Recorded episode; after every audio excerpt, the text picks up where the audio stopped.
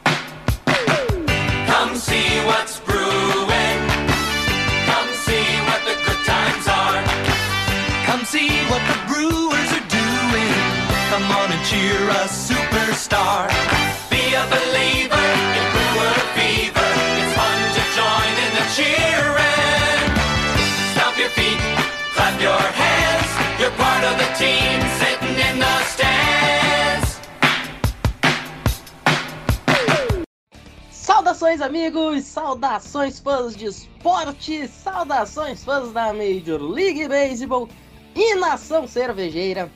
Que grande prazer, que grande alegria, que grande satisfação! Estamos chegando mais uma vez com o meu, o seu e o nosso Brilteco nesta noite de terça-feira, dia 27 de dezembro de 2022. O Fidalgo já comemorou tanto, já tomou tantas no Natal, já tá se preparando para tomar tantas no novo, que até o Pikachu já desmaiou lá atrás. Vocês que estão apenas nos ouvindo, vocês não estão vendo isso, mas o coitado do Pikachu já foi de base. Então, Rodrigão, muito boa noite. Hoje a gente chega para falar de coisas que também nos fizeram ir de base muitas vezes na temporada.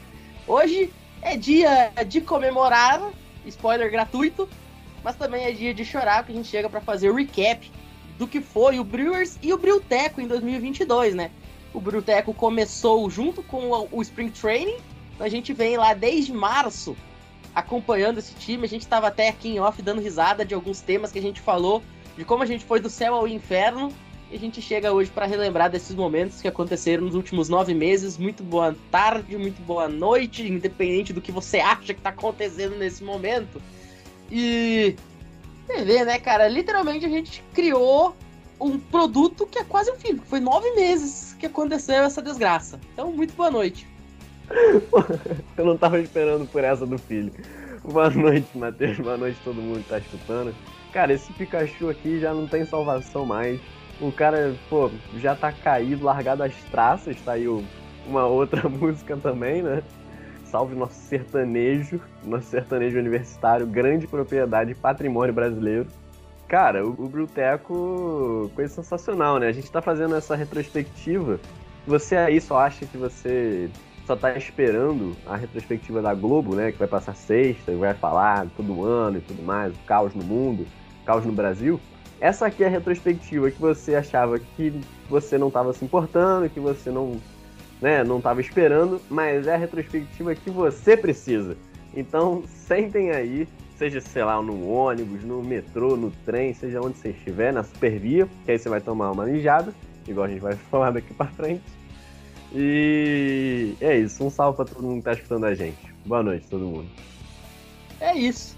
E como a gente já deu o spoiler, é, realmente essa temporada dos Brewers ela teve motivos pra gente comemorar, teve motivos pra ficar em depressão. E até por isso, a gente abre com o Biblioteco Musical dessa semana, diretamente do longínquo 2014, quando a Super Combo, de forma profética, resumiu o que seria o 2022 do Milwaukee Brewers. Prestem atenção nessa letra. Desafio você a ter uma overdose de felicidade. Quero ver você se transbordar. Você se transformar. Já tomei florais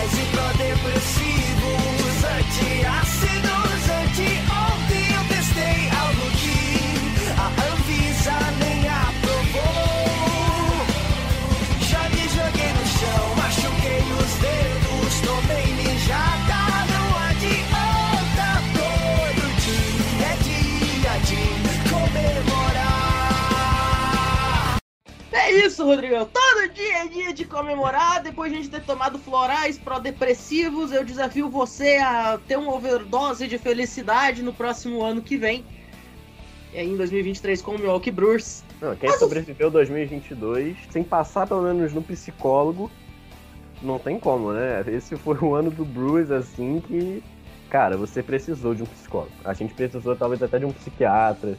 A gente, né, teve uma época ali que teve uns problemas pessoais, é porque a gente não quis falar, a gente foi internado no hospício, não tem como, né? Então, cara, que ano, viu? A gente só foi voltar a ser feliz quando acabou a temporada.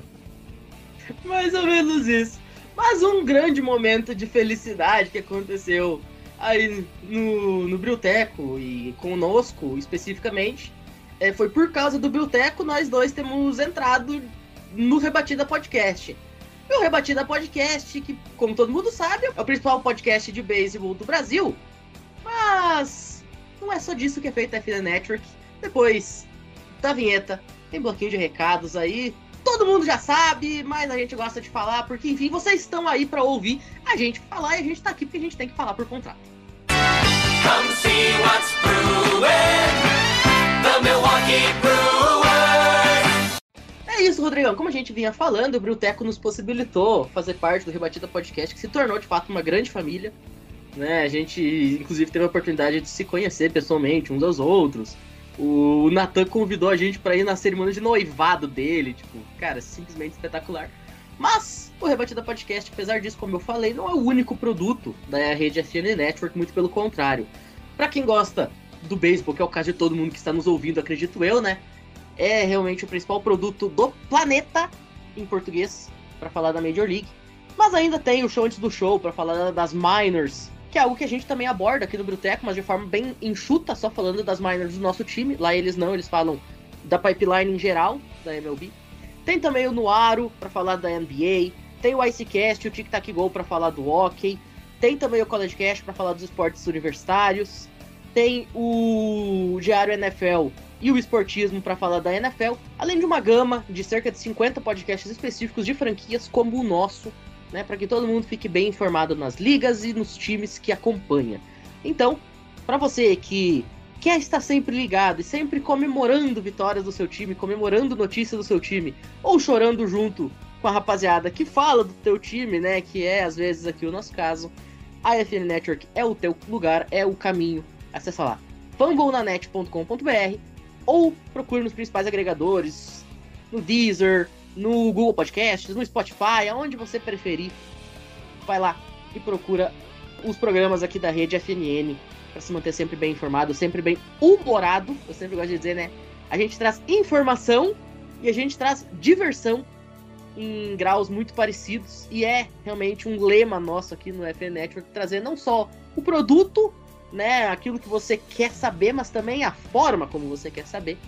E a gente acaba sendo mestre nisso. Vamos combinar o negócio. A gente é pastelão aqui. E Ah, ainda mais no Bruteco, que a gente tem que pegar a depressão e transformar em diversão para as pessoas.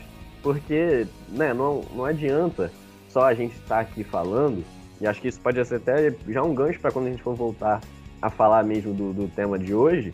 Todo mundo que acompanha o time sabe que, sei lá, naquela semana o time perdeu não sei quantos jogos. E aí a gente vai vir falar, na- analisar e tudo mais. Só que se você só ficar macetando a coisa ruim, a pessoa vai chegar uma hora e falar assim, pô, isso aí eu já sei. Então tem que trazer um a mais e que eu acho que a, a rede toda, todos os podcasts conseguem ter o, as audiências que tem e tudo mais, porque a gente consegue ter esse papel, sabe? De pegar uma coisa que as pessoas já sabem, sei lá, até uma coisa ruim mesmo, e conseguir transformar numa diversão, no entretenimento. A gente acabou, sei lá, acabou vindo do nada esse negócio da música, né, do- dos nossos programas, e é algo que, tipo assim, todo programa a gente tem que ter. Hoje a gente começou, eu só tava cantarolando uma música do Super Combo, e gente falou assim, pô, a gente tem que botar a música do Super Combo no, no nosso episódio. E a gente ficou pensando em uma pra botar, então acho que conseguir transformar uma coisa que a maioria das pessoas acompanham e vem em um entretenimento, uma coisa pra pessoa se divertir, é uma especialização tanto nossa quanto de todo mundo da rede FNN. Então, continuem ouvindo, rapaziada. Muito bom e é sempre muito bom estar com vocês aqui. eu costumo brincar que eu sou um comediante frustrado. Eu sou um humorista frustrado. Então vocês acabam me dando palco pra eu ser um humorista frustrado. Muito obrigado. Mas depois da vinheta a gente volta aí sim pra falar de coisa séria. Mentira, a gente não fala sério. Mas a gente volta pra contar a história, vamos fazer o recap, vamos, vamos fazer a retrospectiva. Bota a musiquinha da retrospectiva da Globo, senhoras e senhores. Que daqui a pouquinho a gente tá de volta. Não saiam daí. Come see what's brewing. The Milwaukee Brewers. Rodrigão, agora sim, ao som da retrospectiva Globo passando no- na música de fundo, vamos dar um descanso pra ainda Street por mais ou menos um minuto. E a gente volta direto sem escalas. A gente nem precisa de DeLorean, porque nem foi tanto tempo assim. Pode ser só a máquina do tempo do Doctor Who mesmo, pra voltar apenas alguns meses. Vamos até o dia 21 de março. Por que 21 de março? Porque foi nesse dia que foi ao ar o primeiro episódio de um certo podcast de dois malucos falando de beisebol, de um time pequeno, de um time que nunca ganhou absolutamente nada na sua história, e com um tema muito peculiar. Brilteco, episódio número 1. Um, o Boteco está aberto. A gente explicou naquele momento por que do nome Brilteco, né? Que foi uma piada, e uma piada, como eu falei, eu sou um humorista frustrado, então eu não podia deixar passar uma piada tão boa quanto essa, de unir o Brew, do Milwaukee Brewers, com o boteco onde se bebe a cerveja. Então é o Brilteco, o boteco do Brewers, é o, né, o barzinho da cerveja estilizado pro time. Só que bem na verdade, o Brilteco não começou ali na gravação. O Brilteco ele já é um projeto que na verdade já me assombra há quase um ano. Na verdade é mais de um ano, para ser bem sincero. Pelo seguinte, rapaziada. No ano passado, por volta de agosto de 2021, eu fui convidado pelo Nathan Pires, o âncora dos Gigantes do Beisebol e também do Rebatida Podcast de quinta-feira. Ele me convidou para participar do programa. E eu fui participar desse episódio com ele e o Felipe Zanetti para falar do jogo do Campo dos Sonhos, né, que o Yankees e o Chicago White Sox acabaram jogando. E ele comentou comigo que eu, pô, precisava colocar um podcast na rede, né? Podcast do Brewers, não tinha e tal, não sei o que. Eu falei, cara, eu não tenho tempo, agora não, não tem condição. E eles ficaram me pressionando por algum tempo. O Guilherme Mitre também já era um grande amigo meu, mas acabou se tornando também um grande amigo do Fidalgo aí ao longo dos últimos meses. É, também vinha falando, pô, você tem que colocar um podcast do Brewers, tem que fazer um podcast do Brewers. Eu tô lá com o Racecast Brasil, o Natan tá lá com os Gigantes do Beisebol, rebatida, não sei o que, papapá. E aí eu falei, cara, não tá, não tenho tempo, não consigo. E foi aí que acabou surgindo uma outra coisa muito interessante. Em janeiro deste ano de 2022, o Natan, que é meu amigo há muitos anos, conheço o Natan já de vários projetos, vários grupos em comum, ele falou, cara, vai sair um pessoal do Rebatida de quinta-feira, a gente precisa repor essa galera, e eu pensei em você. O problema é que pra eu conseguir te colocar na mesa fixa, sem ser só convidado especial, você precisa ter um podcast na rede. Senão não tem como. É regra e a gente não tem o que fazer. Pô, faz logo o podcast do Brewers, cara. Faz o podcast do Brewers. E aí eu comecei a alimentar aquilo na, na mente. Eu falei, cara, quer saber de um negócio? Então vamos. E aí eu mandei mensagem pra um certo Rodrigo Fidalgo. Falei, ó, cara, tô com uma vontade aí, fazer um podcast do Brewers. Vai ser mais ou menos assim, papapá, papapá. Vamos? E aí ele falou, tá, vamos. E foi assim que surgiu, lá pelas tantas, este projeto. E aí a gente se juntou na metade do mês de março e na metade do Spring Training para começar a conversar e fazer esse programa. Na época ainda era extremamente amador, não que a gente seja profissional hoje, mas já era bem mais amador do que já é. E foi algo meio de improviso, pra falar bem a verdade. Para quem quiser escutar o episódio número 1 um de novo, vocês vão ver que a dinâmica é bem diferente da dinâmica que a gente tem hoje, mas foi muito bacana. E nesse primeiro episódio, que foi ao ar, portanto, no dia 21 de março, a gente falava sobre a formação do elenco para 2022, o line-up do Opening Day e comentava se o Yelich iria voltar a seus dias de glória. E a gente até comentava do quanto o Milwaukee Brewers precisava do Christian Yelich para ter sucesso em um ano. Né? Vamos lembrar que os grandes anos dourados do Milwaukee Brewers recentemente foram com Christian Yelich em alto nível. E acabou que o Yelich teve sim um ano muito melhor do que ele vinha tendo nas últimas temporadas, isso é inegável. Não foi o Christian Yelich MVP de 2018, não foi o Christian Yelich MVP de 2019, mas foi um Christian Yelich bem melhor em relação a 2020 e a 2021. Mas, apesar disso, o lineup que a gente previu do Opening Day acabou que não se concretizou tanto. né? A gente falava, por exemplo, do Castor Hura, que lutou muito para se manter no elenco das Majors. A gente falava de Jace Peterson, que também é, acabou sendo bem pouco aproveitado. A gente não projetava o Aaron Ashby tendo um papel tão importante quanto ele teve. A gente não projetava o Eric Lauer sendo tão importante e tão vital e jogando tanta bola quanto ele jogou. Então, né, a bem da verdade, esse primeiro episódio acabou sendo o alicerce de tudo, mas a gente errou bastante, né? Vamos ser bem sinceros. Eu acho até interessante do, do jeito que você falou do, da nossa evolução. E eu acho que se pegar no final de 2023 e a gente fizer de novo essa retrospectiva, acho que a gente vai poder estar tá falando a mesma coisa sobre esse episódio, sabe?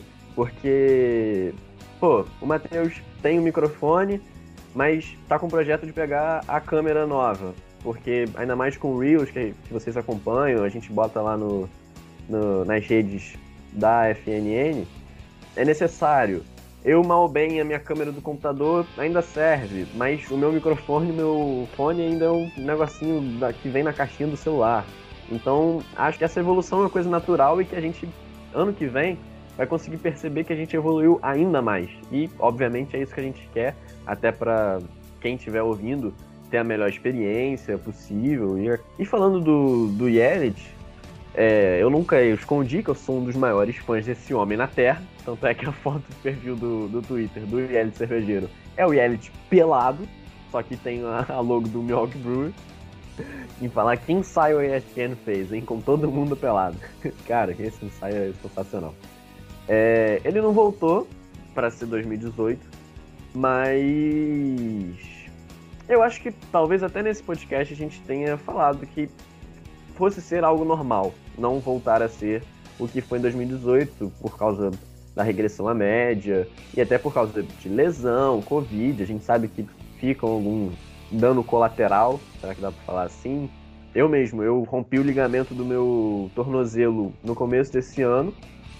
Acho que até quando a gente estava gravando, eu ainda tava de muleta, eu acho, quando eu tava gravando esse primeiro episódio. Eu tava de muleta e bota. E aí, o meu pé não, não vai voltar ao, ao normal, entendeu? Fica um pé. O meu pé esquerdo, ele vai totalmente, ele consegue abaixar, e o meu pé direito não vai, vai até certo nível. Então, fica uma coisa ali ainda. Então acho que voltar para o que era em 2018 acho muito complicado, mas ele conseguiu se encontrar como número um do lineup. Era algo que a gente vinha falando nesses últimos, nos últimos da temporada. É, ele como número um do lineup, cara, ele estava produzindo muito. E é essa produção que a gente quer, porque tendo outras pessoas que consigam rebater, tendo um William Dames, tendo um Round, Vai ter agora o William Contreiras. Esses caras botando bolinha no, no campo, ou para fora dele, vão ajudar muito é, o Yelit quando chega em base. Detalhe, vamos lembrar da frase mais icônica da história do cinema de beisebol, because he gets on base. O Yelit chega em base muito, ele não precisa rebater para chegar em base. Ele é Exato. mestre na arte de andar.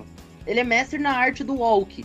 Então, se você tem o seu lead-off chegando em base, independentemente de ser um single, um double, um triple ou um walk, você vai ter um cara lá. E a partir do momento que você tem o seu lead-off em base, é óbvio dizer que não tem nenhum eliminado. Então você consegue jogar aquele small ball, né? Você consegue é, ter um single, de repente, se ela vai mais ali naquela área de ninguém, né? Entre o outfield e o infield. O cara tá na primeira, dependendo da velocidade, e eles têm muita velocidade, pode ir até a terceira. Cara, você já colocou esquinas ocupadas sem nenhum eliminado? o, o arremessador adversário já tá tremendo. Isso Exato. entra no psicológico. Então o Yelich ele deu muito certo como lead-off por isso, ele consegue chegar muito bem em base. E ele não precisa rebater para isso. Quando ele tava jogando como 3 da rotação, ele precisava obrigatoriamente rebater. Porque precisava impulsionar quem já tava em base. Era o que eu ia falar e... agora, e por isso ele tomava tanto strikeout, porque ele estava tentando toda hora rebater e não dava certo toda hora, porque toda hora você não vai rebater, isso é normal do, do beisebol. Ele só pensava no swing, ele pensava em mandar a bola lá na estratosfera. E aí, óbvio, quando você tem um arremessador de qualidade, ele vai conseguir posicionar a bola num lugar que você não, não consiga. Gente, assim, um arremessador de Major League Baseball, ele arremessa 90, 95 milhas por hora facilmente. Todo mundo sabe disso, não é novidade para ninguém. Cara, assim, outro dia, eu e um amigo meu, o Felipe Michalski, do College Cast, ele tava aqui em casa. Cara, a gente tava brincando de arremesso. A gente, assim, arremessando a 10 milhas por hora. Cara, a gente swingava no va- no vazio com 10 milha por hora. Imagina em 90. Cara, é óbvio que o cara não vai alcançar sempre. Então, por isso que essa evolução Yelich foi tão óbvia e foi tão gritante. Porque ele já não precisa mais se forçar a rebater sempre. Ele não, não precisa ser o cara a impulsionar os companheiros. Ele não tem uma contagem com dois eliminados e de repente dois jogadores em base que ele sabe que ele é a última esperança. Ele tá jogando livre, ele tá jogando leve, ele tá jogando solto. Ele tá jogando é, de uma forma que ele tem o campo inteiro à sua disposição. Então, por isso que os números dele aumentaram.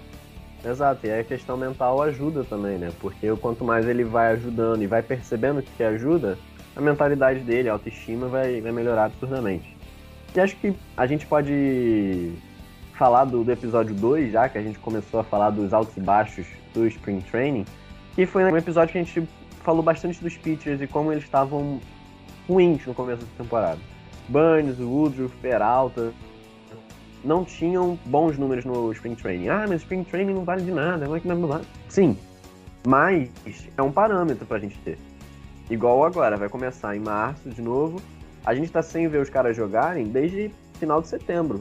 O nosso Detalhe. parâmetro novo vai ser agora. Detalhe muito importante: Spring Training, boa parte de quem joga é jogador que tá tentando entrar no roster.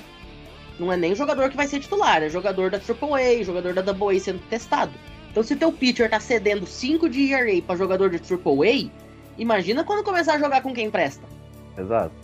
E aí eu acho que foi um fator surpresa, né, que você comentou do Ashby e do Lauer, porque a gente, de verdade, não tava esperando. O Ashby só jogou praticamente aquele jogo horrível ano passado, que foi uh, a estreia dele, que ele tomou cinco corridas na primeira entrada.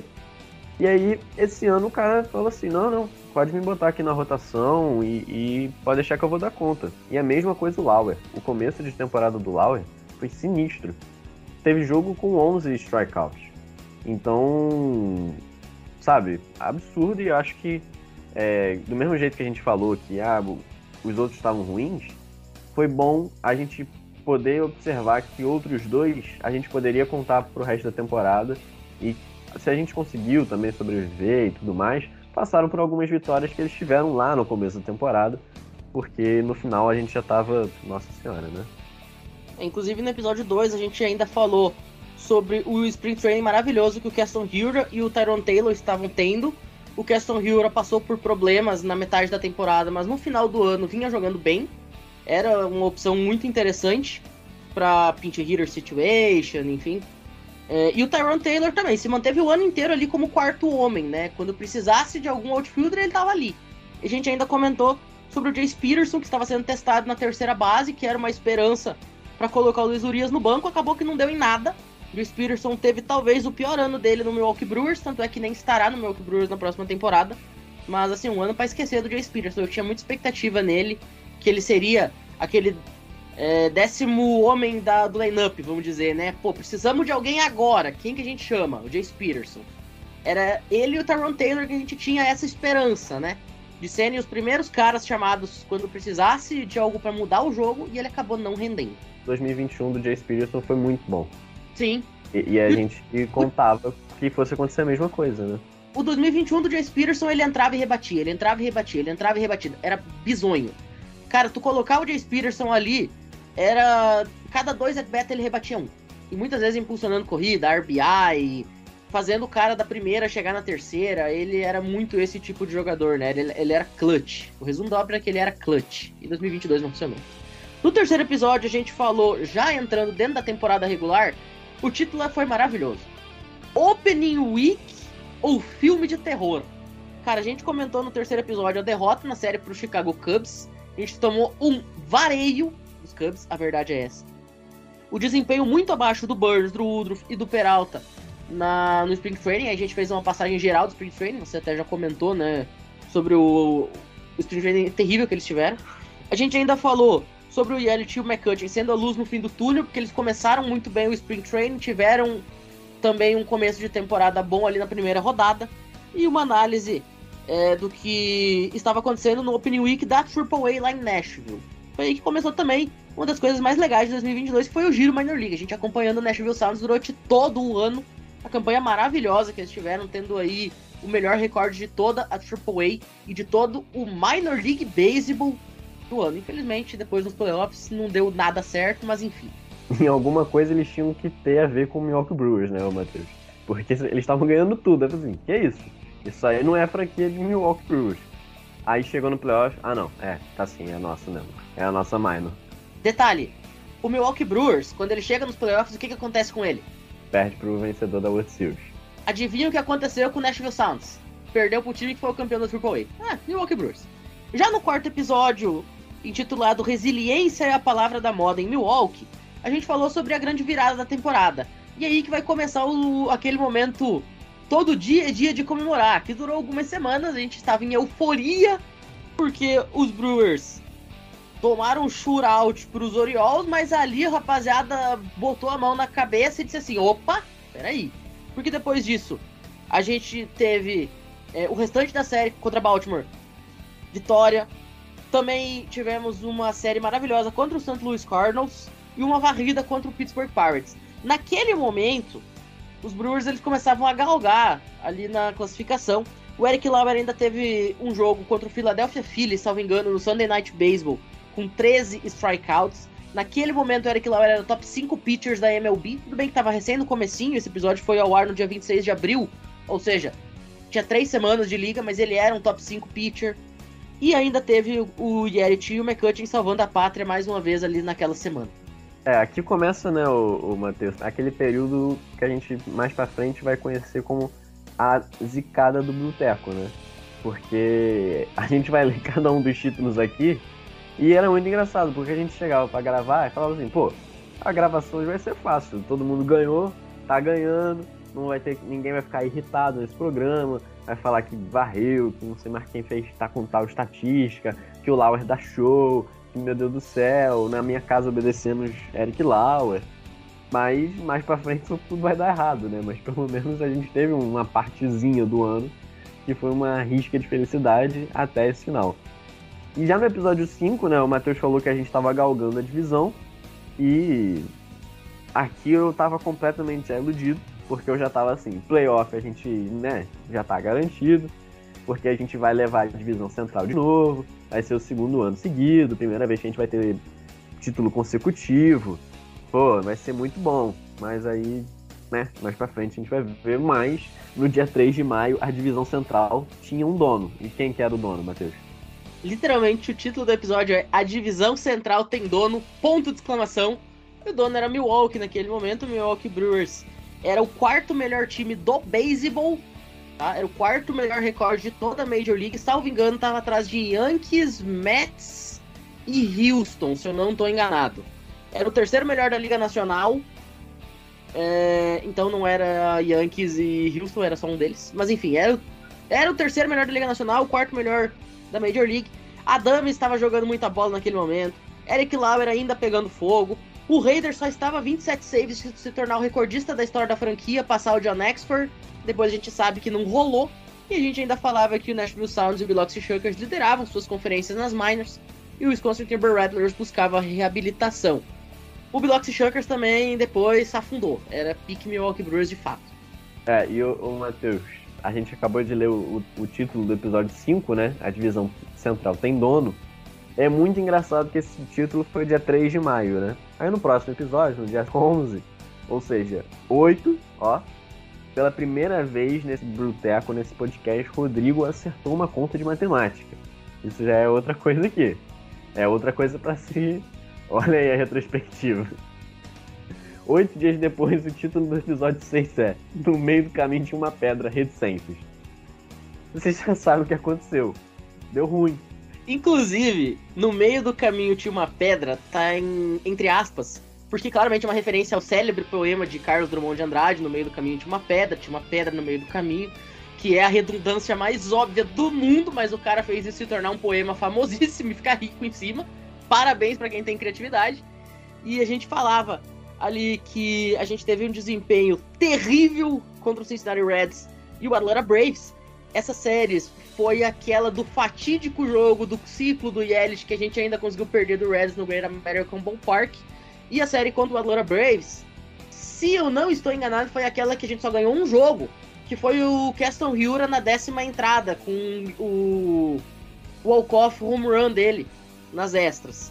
Não, É, e a detalhe, gente se eu ainda- não tô enganado, essa série contra os Braves foi o primeiro jogo de time encorpado, que era um time que brigava pra, pra playoff. E eu lembro que a gente tinha falado no episódio 5, alguma coisa assim, é- ou no episódio 6 comentando já, que era assim, um jogo que era pra testar o time. Porque até então só tinha pegado galera da divisão, e a nossa divisão não é boa, né? Tinha pegado Baltimore, uns joguinhos teoricamente razoáveis. Então, o Atlanta Braves seria um primeiro, primeira série mais difícil. E aí tinha uma pedra no meio do nosso caminho. E até na descrição do episódio tem uma frase que eu vou ler na íntegra. Olha só, abre aspas. Ataque pegando fogo contra os Reds, com média superior a 11 corridas por jogo, queda drástica no desempenho contra os Braves, uma pedra constante no caminho de Milwaukee. O timezinho que ama encher o saco esse tal de Atlanta Braves. É sacanagem. E só pra constar, a gente ainda falava do Rod Teles, que estava em semana de MVP e tinha recém ganhado o prêmio de melhor jogador das Majors na rodada. Rory Teleschi acabou sendo de fato premiado por nós pela grandiosíssima instituição Brilteco como MVP do time na temporada. No episódio 7, intitulado Ganhando Bem Que Mal Tem, a gente falava sobre uma derrota. Aí você vai me dizer, oi, é, a gente vai chegar lá. Derrota na série pro pior time da liga, que era exatamente o Cincinnati Reds no terceiro ciclo da carreira do Yelich, como eu falei, né, o famigerado jogo onde tudo deu errado, exceto pro próprio Yelich. Teve também as vitórias fundamentais contra Atlanta e Miami em jogos apertadíssimos. O Caston Ryura, chamada da Triple A Nashville para bater o walk-off home run contra os Braves novamente, né? Lembrando, como a gente gravava nessa época na segunda, a gente acabava pegando as séries na metade, né? Então a gente comentava um pouco num fim de semana e um pouco no- na semana seguinte. É, teve também é, o calendário complicado nas semanas a seguir, enfrentando rivais de divisão e times muito quentes. E aí, cara, a gente falava que a gente ia enfrentar times muito quentes na rodada seguinte. Olha só o que aconteceu no episódio 8. Debutantes e recordistas, uma semana memorável em Milwaukee. Sabe por quê? Porque a gente atropelou esses times quentes. A gente foi em San Diego e a gente acabou com San Diego. A gente acabou com os padres naquele momento. Tá escrito, vitória surpreendente em San Diego. É, porque tipo, a gente não esperava que a gente fosse bater no- nos padres. E ainda teve um split em 2 a 2 com o St. Louis, que culminou com um momento que a gente até colocou como top 5 da temporada, que foi o Corbin Burns chegando a seu strikeout número 500 nas Big Leagues. Eu lembro que eu até postei um story parabenizando ele, ele visualizou meu story, foi muito incrível. É, o Ethan Small foi promovido para o time titular naquele momento, inclusive fez é, o jogo de estreia dele contra os Cubs, jogo contra os Cubs que também foi assunto da- do episódio. Foi uma doubleheader que a gente ganhou os dois jogos. Primeira doubleheader que o Fidalgo viu na vida, que o Milwaukee Brewers ganhou os dois jogos. Talvez seja o único. A gente ainda falava que o Peralta e o Woodruff estavam juntos na injured list e o que isso poderia significar para a sequência da temporada. E falava de Nashville que chegava a quase cinco jogos de liderança na sua liga, lá na AAA. O que foi o começo aí daquela arrancada fulminante do time de Nashville. É, E- Peralta e, Peralta e Woodruff na injury list significou grandes perdas. Porque só foram voltar mais pra frente. O Woodruff voltou bem, mas o Peralta não. O Peralta nessa temporada foi uma temporada muito abaixo. E que é- foi a lesão mesmo, sabe? São coisas que a gente não consegue controlar. E porque sabe, não tem como você achar que todo mundo que vai voltar da lesão vai voltar no, no mesmo nível que, que jogou, que estava jogando. E foi exatamente o que aconteceu. O Peralta não voltou bem. E isso, sei lá, pode ter significado derrotas evitáveis. E é por isso talvez a gente não foi para os playoffs, mas agora também ficar tentando achar o porquê ou ficar igual um engenheiro de obra pronta não vai adiantar de nada. Inclusive, o que não vai adiantar é esse título maravilhoso do episódio 9. Que título perfeito! A volta dos que não foram. Mas antes do episódio 9, aconteceu um hiato, né? A gente ficou dois meses sem conseguir gravar, devido a algumas questões que aconteceram, né? incluindo, por exemplo, o próprio Rebatida Podcast, que naquele momento passava por um momento turbulento de falta de equipe. E aí, como o Natan estava envolvido com algumas questões de propriedade particular, eu era o único convidado naquele momento que tinha disponibilidade para gravar e conhecimento de como gerir o podcast, de como fazer a postagem, enfim, de como colocar o podcast no ar. Então eu assumi, naquele momento, a liderança do projeto Rebatida de quinta-feira. E isso acabou abrindo as portas pro Fidalgo também entrar. Porque uma certa noite a gente ia gravar, numa quarta-feira, e tinha um total de uma pessoa disponível, que era eu. E aí o Danilo Batista, eterno CEO, fundador do Famonanet, ele arrumou o João, o tal do João, que escrevia na coluna dele no Red Legs naquele momento, mas não, não participava dos podcasts, ele arrumou o João para participar. E eu também chamei alguns convidados especiais, entre eles Rodrigo Fidalgo. Foi assim que o Rodrigo Fidalgo entrou no Rebatida Podcast. Fidalgo, nesses dois meses a gente ficou em off, o Brilteco acabou não sendo gravado, mas conta pra galera aí um pouquinho como é que foi esse período de rebatida, então, né? Que a gente acabou meio que tocando o barco sozinho ali antes da formação da equipe atual que a gente tem. É, foi uma loucura, né? Eu tava indo dormir, vendo minha série, era tipo quase meia-noite já, acho que devia ser 10, quase 11. Era umas 11h30 já. É, por aí. E aí o Matheus falando assim, ô, tá online? Aí eu, tô, né? Aí eu assim, vamos gravar o Rebatida. Aí eu, tipo, a gente vai falar da liga toda, tipo... E aí você começa a ter aquele crise do impostor, tá ligado? E tipo, pô, eu acho que eu não consigo falar da liga toda não. Nem do Bruce eu consigo falar direito, que dirá da liga. Mas... Cara, começou nessa loucura e dessa loucura a gente continua, porque o Rebatida a gente acaba falando de tudo que acontece e aí a gente tem que é, prestar atenção mais nos outros times, ficar por dentro das coisas e além disso, aquilo que a gente estava conversando no, no começo do, do nosso episódio aqui, trazer também o entretenimento, a diversão para todo mundo e obviamente se torna muito mais fácil quando você tem uma equipe de vários malucos juntos a gente costuma falar, festa estranha com gente esquisita, que é outra música aí pro nosso biblioteco musical, só que essa agora é do Legião Urbana. Foi sensacional entrar pro Rebatida, até porque, cara, você tá exposto para o Brasil todo e para pessoas que, que têm relevância já no cenário, né? O Matheus tava, pode até falar isso melhor, a gente tava esse final de semana discutindo que, pô, tem uma galera que escuta a gente, a gente nunca imaginaria que a gente tava sendo escutado por essas pessoas. Guilherme Mitre, do Racecast Brasil e do Rebatida, inclusive, neste fim de semana. Ah, diz que a Pamela conhece esse maluco aí de algum lugar. É, ele tava em Miami, no Hard Rock Stadium, assistindo Miami Dolphins e Green Bay Packers. E ele encontrou um certo cara de nome Paulo e sobrenome Antunes, lá no Hard Rock Stadium. O próprio famoso médico que. famoso, né, por seus experimentos com hemácias. O joelho dele ainda está produzindo hemácias. E Paulo Antunes e ele conversando ali tal, o Mitre elogiando muito o trabalho do Antunes, do qual todo mundo é fã, né? Qualquer pessoa que acompanha esporte americano no Brasil é fã do Paulo Antunes. E ele falou, ó, eu, eu participo lá do Rebatido Podcast, não sei o quê. E o Paulo, pô, conheço, já ouvi alguns episódios, vou agora começar a prestar mais atenção também, sabendo que você participa. É, Paulo Antunes na audiência. Além dele, também um, o Eneirado, o único cara que comentou um jogo pra TV brasileira de playoff com vitória do Milwaukee Brewers desde 2018. O único jogo de playoff que o Milwaukee Brewers ganhou de 2018 pra cá foi comentado pelo Eneirado que escuta o Rebatida Podcast e escuta nós dois falar besteira. É incrível. Além dele também o Matheus Pinheiro, que é narrador de beisebol, de NFL, de college football, de NHL, de NASCAR. O cara, se duvidar, narra até bolinha de Gucci. E também o tal de Biratã Leal, que é só a maior referência da MLB no Brasil. Então assim, é só cara que, né, fraco. Só cara fraco que escuta a gente, pô. Fraquíssimo, fraquíssimo.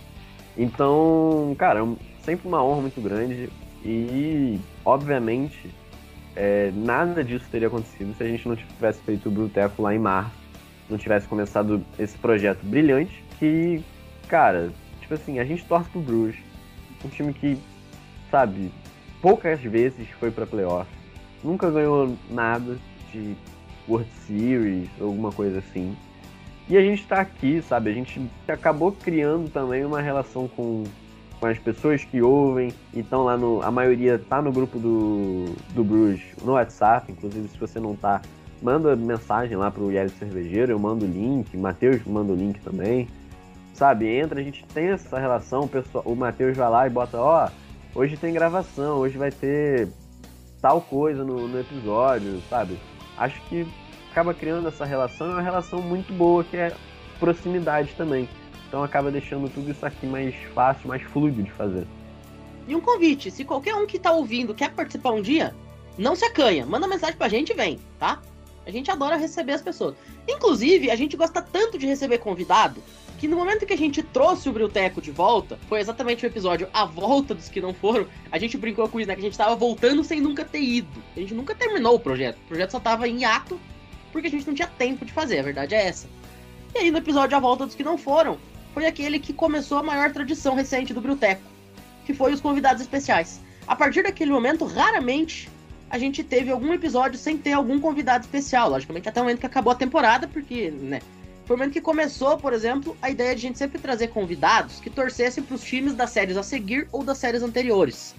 Nesse episódio especificamente, que foi ao ar no dia 10 de agosto, a gente trouxe o João Oliveira e o Dimitri, ambos parte do Rebatida Podcast, o João torcedor do Cincinnati Reds, que acabou se tornando um sócio honorário, um participante honorário aqui do Bruteco, de tanto que ele participou, e o Dimitri do Racecast Brasil, para conversar exatamente sobre séries que a gente teve contra os Reds e contra os Pirates e prever a série que a gente teria contra os Rays e contra os St. Louis Cardinals.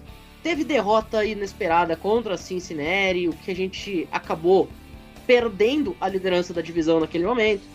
Teve também é uma conversa com convidados especiais, porque eles esperavam para os seus times na sequência da temporada. O Gui comentava né, que ele tinha expectativa quase certa dos Rays ir para os playoffs, o que acabou acontecendo apesar do time ter perdido no Wild Card, não ter nem anotado corrida nos playoffs, né? Mas, enfim, pelo menos estava lá, a gente nem isso conseguiu. E acabou sendo um episódio que, como a gente falou, marcou a história, porque começou uma tradição que durou pelas semanas seguintes. Exato. E aí a gente volta, né, citando o episódio passado, a nossa montanha russa, porque se a gente, há uns três episódios atrás desse, é, tava falando que a divisão tem dono, voltamos e tudo mais, a montanha russa estava lá em cima. Aí, tum, caiu tudo. E aí veio o episódio 10, o famigerado Existe luz no fim do túnel? Meu amigo, quando você tem essa pergunta, é porque o negócio já não tá bom, entendeu? A gente teve o, os convidados, o Thales Kuhn e o Gabriel Ruiz, que foi a primeira vez que ele apareceu, que eu o conheci, ele veio até aparecer agora no Rebatida o Thales para falar do Chicago Cubs e o Gabriel Ruiz para falar do Los Angeles Dodgers. A gente teve esse split contra o Dodgers, que naquele momento era o melhor time do beisebol, derrota para o Cardinals, que aí a gente já começou a ver que isso iria complicar a nossa situação para os playoffs, porque o Cardinals começou a aquecer, a pegar fogo esse restante da temporada, e aí a gente já sabe o que aconteceu, a gente não conseguiu retomar a divisão e nem ir para os playoffs. E, obviamente, Nashville Sound dando toda a alegria do povo. E a partir aí de agosto a gente já estava assim, tá, vamos passar esse assunto do Bruce e vamos falar do que interessa, que é o Nashville Sound. E aqui, meu amigo, esse episódio 11 foi uma choradeira, caiu o joelho em terra, fazendo uma alusão aqui ao Luigi, né, do, da Twitch. Simplesmente desespero, depressão e aflição. Cara, se você já estava perguntando antes se tinha luz no fim do túnel, título seguinte, deu para ver que se a luz estava vindo, existia, era um trem e te atropelou. Não, inclusive, quem cria os títulos sou eu, né? Sou eu que, que faço é, a postagem, sou eu que crio o, o título dos episódios, sou eu que faço os textinhos de divulgação. Fidalgo fica responsável por fazer as artes dos episódios. E quando eu tava pensando em que título eu ia colocar, eu falei, cara, só tem uma explicação plausível para tudo que aconteceu nesse episódio. É desespero, depressão e aflição. Porque a gente teve dois caras para falar de Milwaukee Brewers. E o primeiro. A primeira palavra dos capítulos do episódio era isso aqui, ó. Vexame! Ponto de exclamação. Porque a gente falou de derrotas vergonhosas para Cubs, Pirates e Diamondbacks. A gente perdeu série em sequência para Cubs, para Pirates e para Diamondbacks. E aí eu coloco, praticamente elimina os Brewers da briga pela divisão. naquele momento. A gente ainda teve é, o Giants e o Reds com os convidados João Oliveira e o Nathan Pires. Ambos estavam em péssima fase também, assim como o nosso time. E a gente até falava como aproveitar esse fator de que a gente vai enfrentar dois times tão ruins quanto o nosso e tão mal quanto o nosso para se recuperar. Acaba que a gente tem uma série muito tosca com o Giants, a verdade é essa. Foi uma série bizonha, onde aconteceu literalmente de tudo. E a gente finalmente consegue ganhar uma série do Reds, coisa que praticamente não aconteceu no ano. E a gente ainda falava que o Brewers ia ter que suar sangue, porque o calendário nas próximas semanas era muito mais difícil do que o calendário dos times que brigavam conosco pela divisão e pelas vagas dos playoffs, que era o Cardinals, falando em NS Central, e também uh, contra o San Diego, contra Atlanta, que eram os times que naquele momento brigavam pelo wild card. E no episódio 12 acontece uma loucura, porque a gente ia enfrentar um calendário extremamente complicado, no qual a gente ia jogar contra times que estavam entre os melhores do beisebol e que tinham os MVPs da temporada até o momento. A gente ia enfrentar o Yankees, do Aaron Judge, e a gente ia enfrentar o Paul Goldschmidt, do St. Louis Cardinals. A gente até contou com a participação do Francisco Campos, do Chicão do Double Fall Ball, e com o Augusto Edgar, nosso queridíssimo Gutão, para falar dessas séries, o Guto do Yankees Brasil. E a gente falou, cara, qual é a chance de um time em completo processo de decadência enfrentar os dois caras que são mais candidatos a ganhar o MVP e que ganharam o MVP? Ambos ganharam de fato o MVP no final da temporada. E a gente conseguiu jogar bem contra esses dois times. E foi aí também que surgiu o fenômeno Garrett Mitchell. Exatamente. E eu acho bom a gente falar desse episódio 12 um pouco mais, porque esse talvez seja top 5 melhores episódios, ou até mais, porque, cara, a participação do, do Chicão foi absurda, sabe? Tanto ele fazendo pergunta pra gente, porque estando na mesma divisão, acaba que você tá acompanhando, joga todo dia, mas também não sabe por dentro, né? Então ele perguntando pra gente sobre o Bruce, a gente perguntando pra ele, é um cara que já foi lá no saudoso Miller Park, agora é American Family Field, tem várias Inclusive- histórias. Inclusive, no off-season ele volta pra contar a história de como foi a viagem dele pro Miller Park. A gente ainda tá ajeitando aí quando é que vai ser pra chamar ele, a gente tá ajeitando nosso calendário, enfim, com o dele. Mas antes de voltar a temporada, o Chicão vai estar aqui contando como foi a experiência dele lá em Milwaukee. Exato. Então foi um episódio muito bacana. O Guto também. Pô, o Guto sabe muito, nosso diretor lá no, no Rebatida, fica enchendo nosso saco, mas a gente ama muito ele.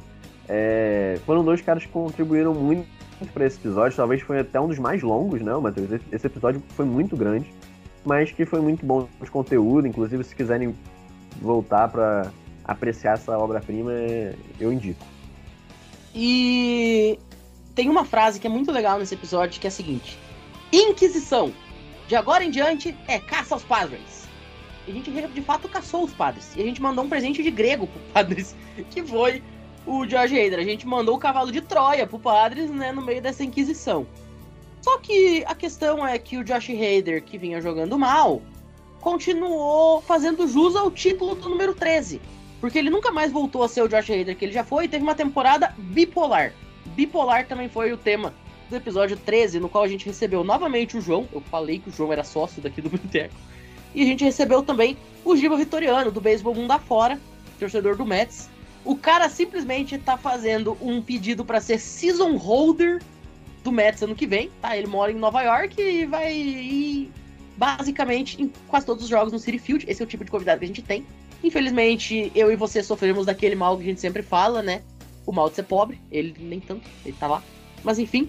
E a gente falou nesse episódio sobre o como o ataque dos Brewers deu as caras jogando contra o Yankees e consegue ficar seis entradas sem conseguir base contra os Mets. Cara, como é que você ganha do Yankees? Da forma como a gente ganhou os jogos do Yankees, inclusive com o Walkoff, com jogos em que o ataque foi simplesmente esplendoroso. Se eu não me engano, teve uma vitória que é 12 segunda, 13 terceira entrada.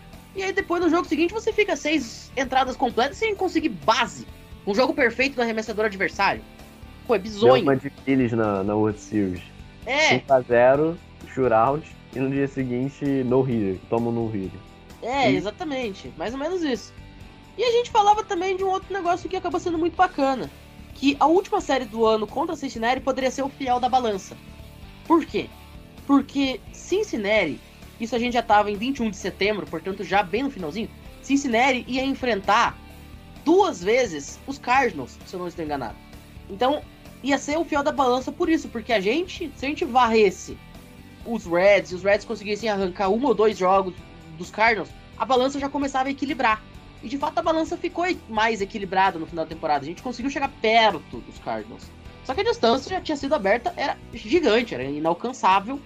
E os, o, os Cardinals acabaram de fato confirmando e clinchando a NL Central. É, tanto é que a gente até falava, né, que já tinha até deixado os Cardinals. O nosso negócio era Phillies e Padres. A gente chegou a ter uma diferençazinha de meio jogo de diferença pro Phillies, mas não conseguiu. O ataque não aparecia e Filadélfia se provou um seríssimo candidato ao World Series, como disse o nosso querido Joãozinho. E acho também, Matheus, legal a gente comentar algo histórico do, do Boteco e que virou uma tradição nossa, os nossos views no Instagram, que surgiram no episódio 12, com a história do Jake Cousins, que é o primo, que é o melhor primo da família Cousins, que ele é melhor que o Kirk Cousins, quer dizer, agora o Kirk Cousins resolveu jogar, né? Mas tudo bem. E o Jake então... Cousins teve uma temporada horrível. Exato. O tá vendo? Cousins... A gente tá zicando todo mundo. A gente zicou todo mundo, Matheus. A gente zicou o... o time, a família. O Cousins, que é cousin do Cousins, e o Cousins era melhor que o cousin dele, que era o outro Cousins. Só que daí o outro Cousins acabou tendo um ano melhor do que o cousin dele, que era o Cousins, e, e se alguém entendeu, entendeu. É, no, no, chegou nesse Natal desse ano, 2022, o Kirk chegou assim, e aí, primo? E aí, primo, tá bem? Sabe aquela rivalidade de primo? E aí, como é que foi o ano? Conta aí pra família. Teu time tá bem? E enquanto o, o Vikings, sei lá, tem três derrotas na temporada, não? Um negócio assim. Já Pô, garantiu a divisão com duas rodadas, três rodadas de antecedência. Pois é. Mas galera aí que torce pra Minnesota, vocês vão continuar sem Super Bowl. Isso é uma coisa assim que, pô, o dia que Minnesota ganhar. Mentira, eu ficaria feliz só por causa do Marshall e do pai dele. Mas. né? Posso fazer muita coisa.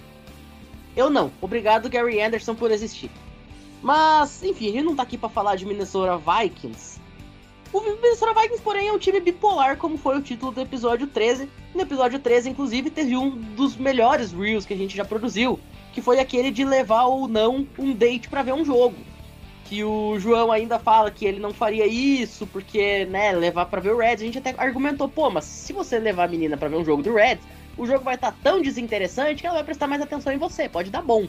Então, né, fica aí a dica. Não, e vai me falar uma coisa do, do João.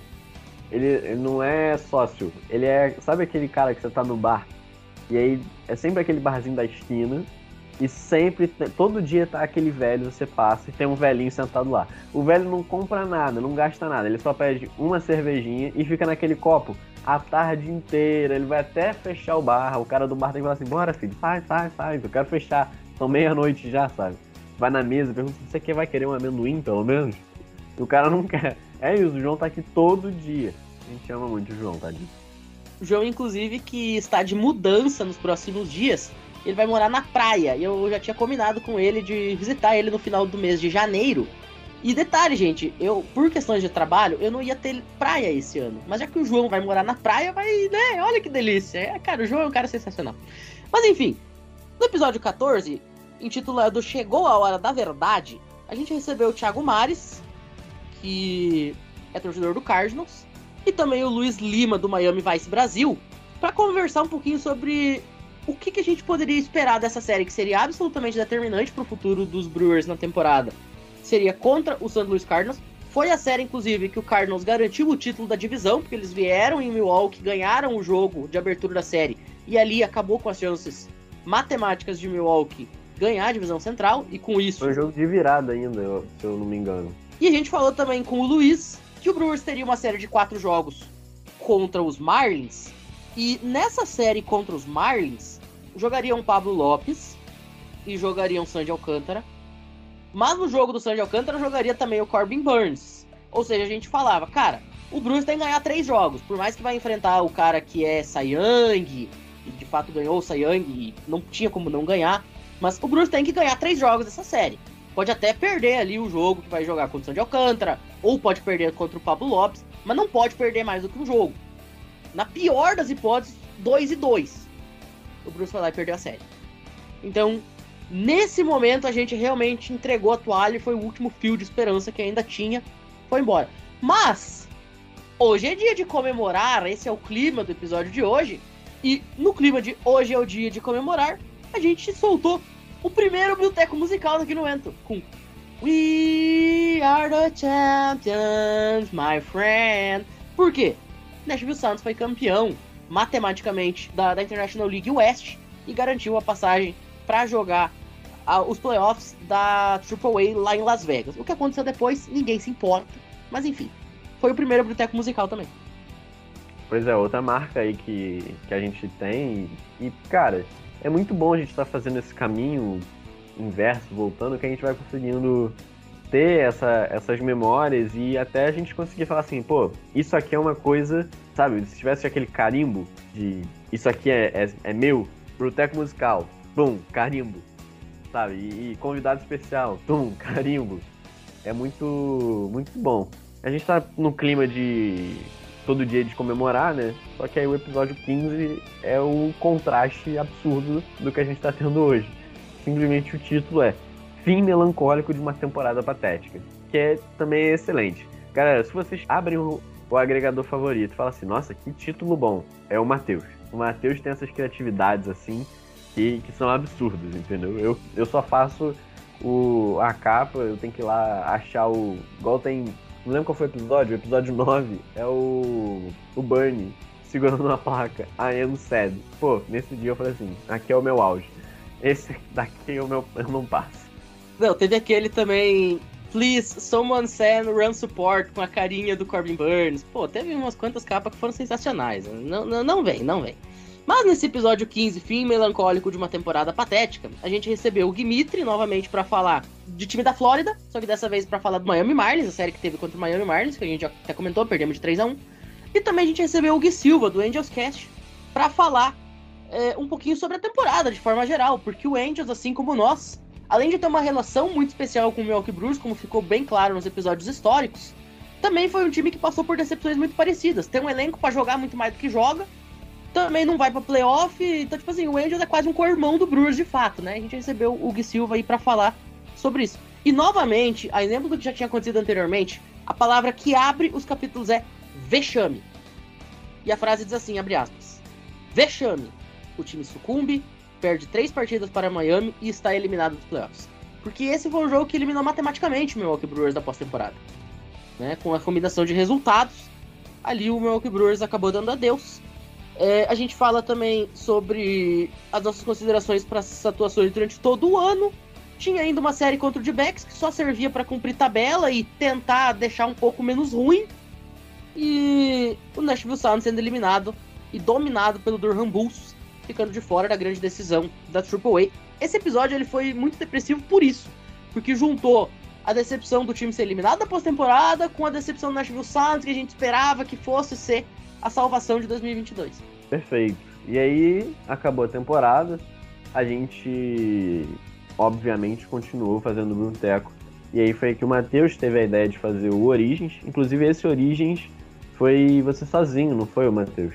Eu acho que eu já tava com a, com a minha avó, alguma coisa assim.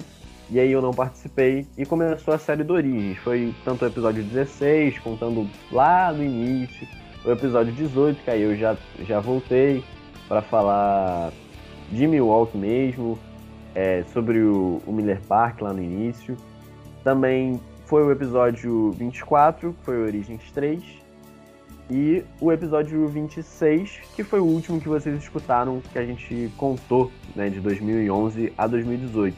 Mas além do, dos de origem, teve os especiais também, os momentos marcantes de 22, que foi o episódio 17. Foi aquele episódio em que a gente fez o top 10 e o top 15, né? Você fez um top 10, eu fiz o meu top 15 e a gente foi elencando. Pô, eu acho que esse momento é número 1. Ah, mas eu já acho que esse aqui. Ah, mas eu acho que esse aqui tá muito alto, tá muito baixo. Esse episódio foi um dos episódios mais legais por causa disso, né?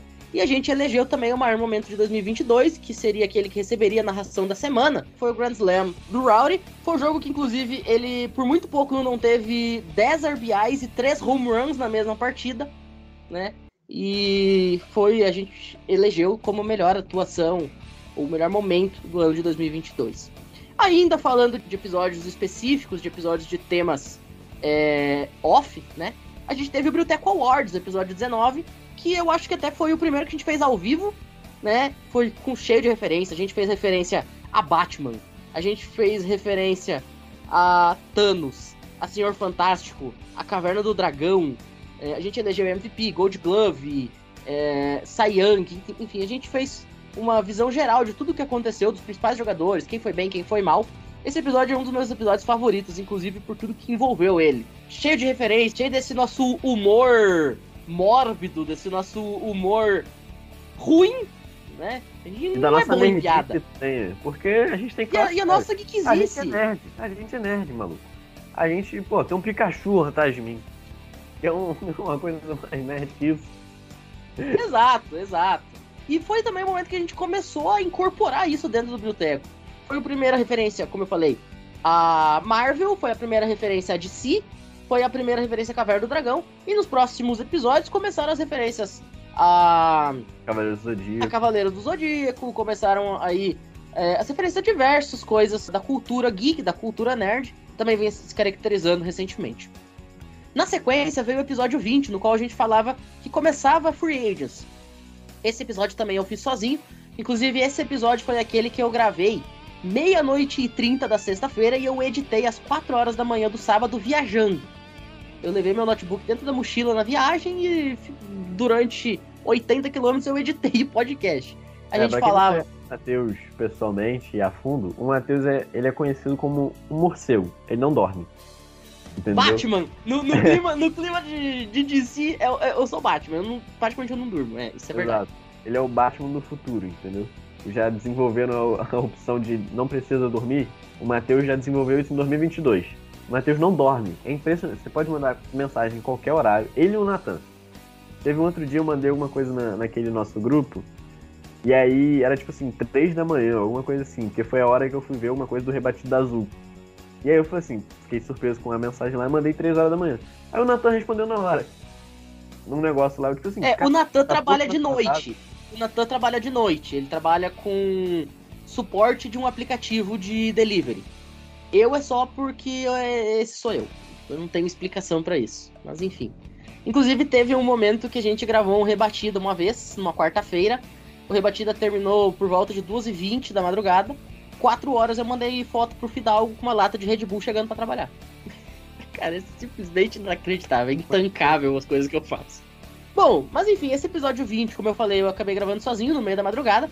E eu falava sobre jogadores que deveriam ou não ser renovados, é, alguns caras que estavam indo para arbitration, rumores de adições e trocas. Inclusive, eu comentava sobre o rumor que tinha saído de que o Brewers poderia envolver Corbin Burns e William Adams em trade, coisa que graças a Deus não aconteceu e também a minha opinião sobre quais negócios deveriam ser feitos ou não.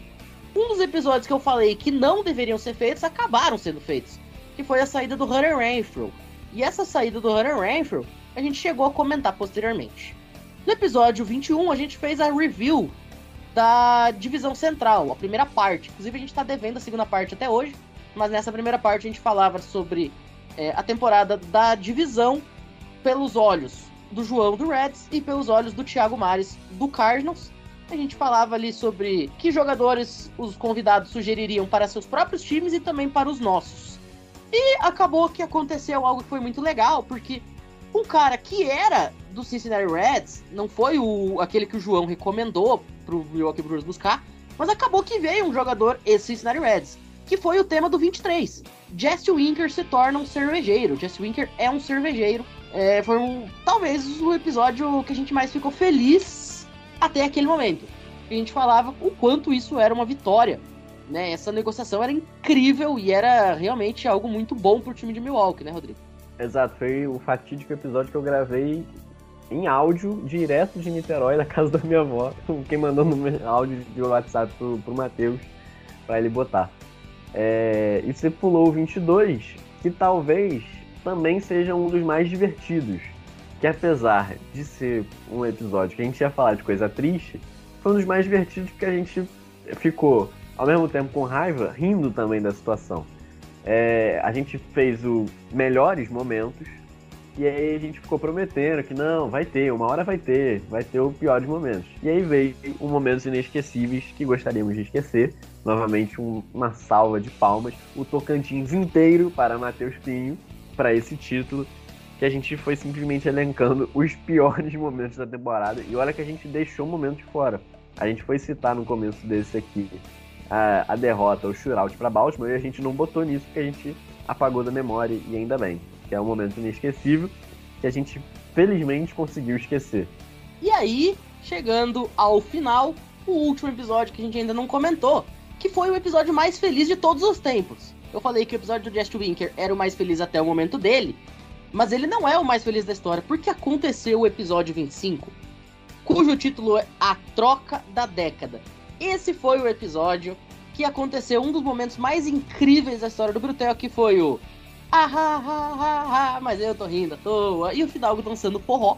Pra quem não viu esse vídeo ainda, vai lá no arroba SomosFN no, Instagram, procura o Reels, ou vai lá no meu Instagram pessoal, arroba mate.pereira de pinho, tem um destaque com o nome do Brilteco, o símbolozinho do Brilteco, tem todos os Reels que a gente já gravou, tá? É só procurar lá o episódio do Fidalgo dançando forró, porque realmente foi a troca da década, a troca do milênio pro Milwaukee Brewers.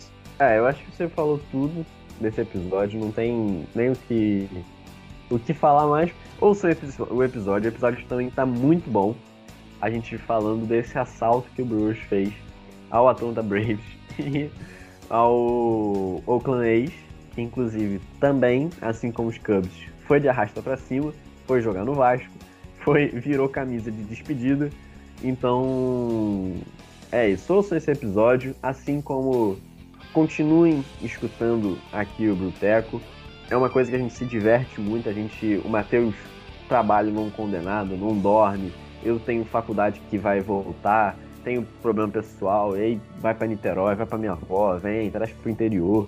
Enfim, é uma confusão nas nossas vidas, mas a gente sempre consegue arrumar um tempinho, ou igual foi aquele episódio que foi por áudio de WhatsApp mesmo, sabe? Mas continuem escutando, continuem participando. Nosso grupo lá, principalmente eu, eu não, não sou fã de, de WhatsApp, de falar, mas eu sempre tô de olho. O Matheus adora postar coisa lá. E galera, vai ter episódio. Inclusive, Matheus, acho que até pra oficina mesmo.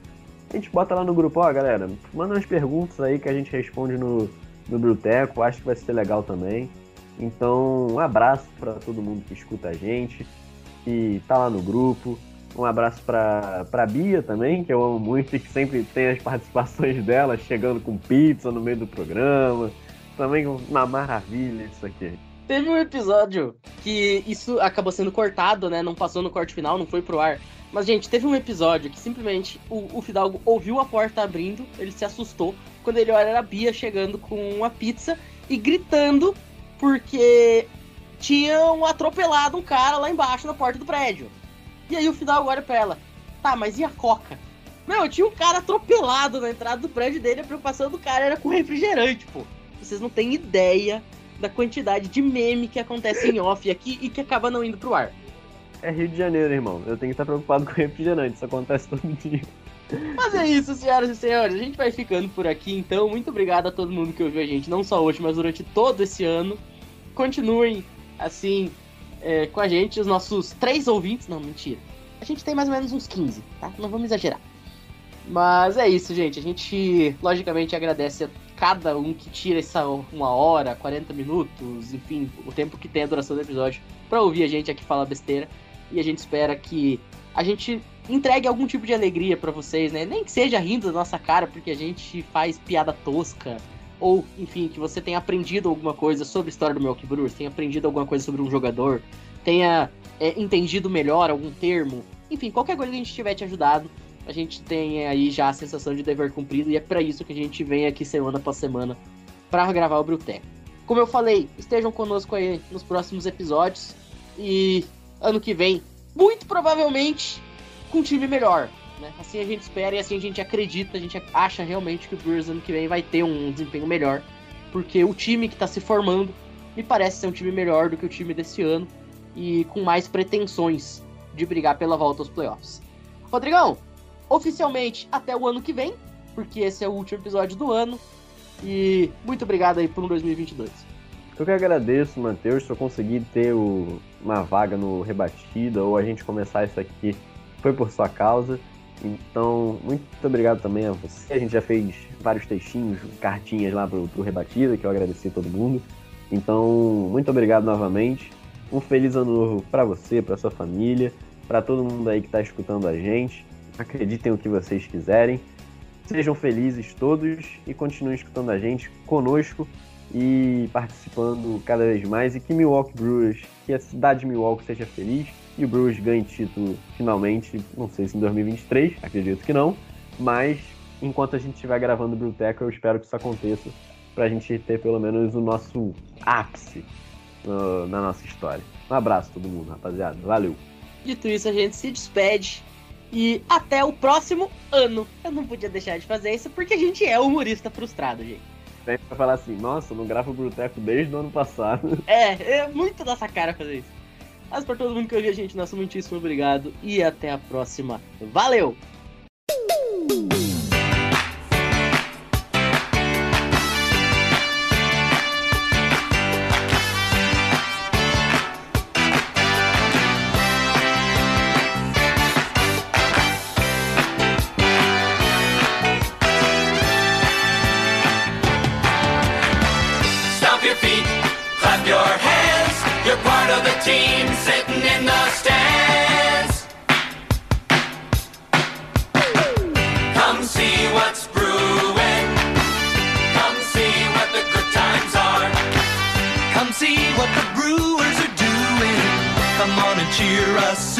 star.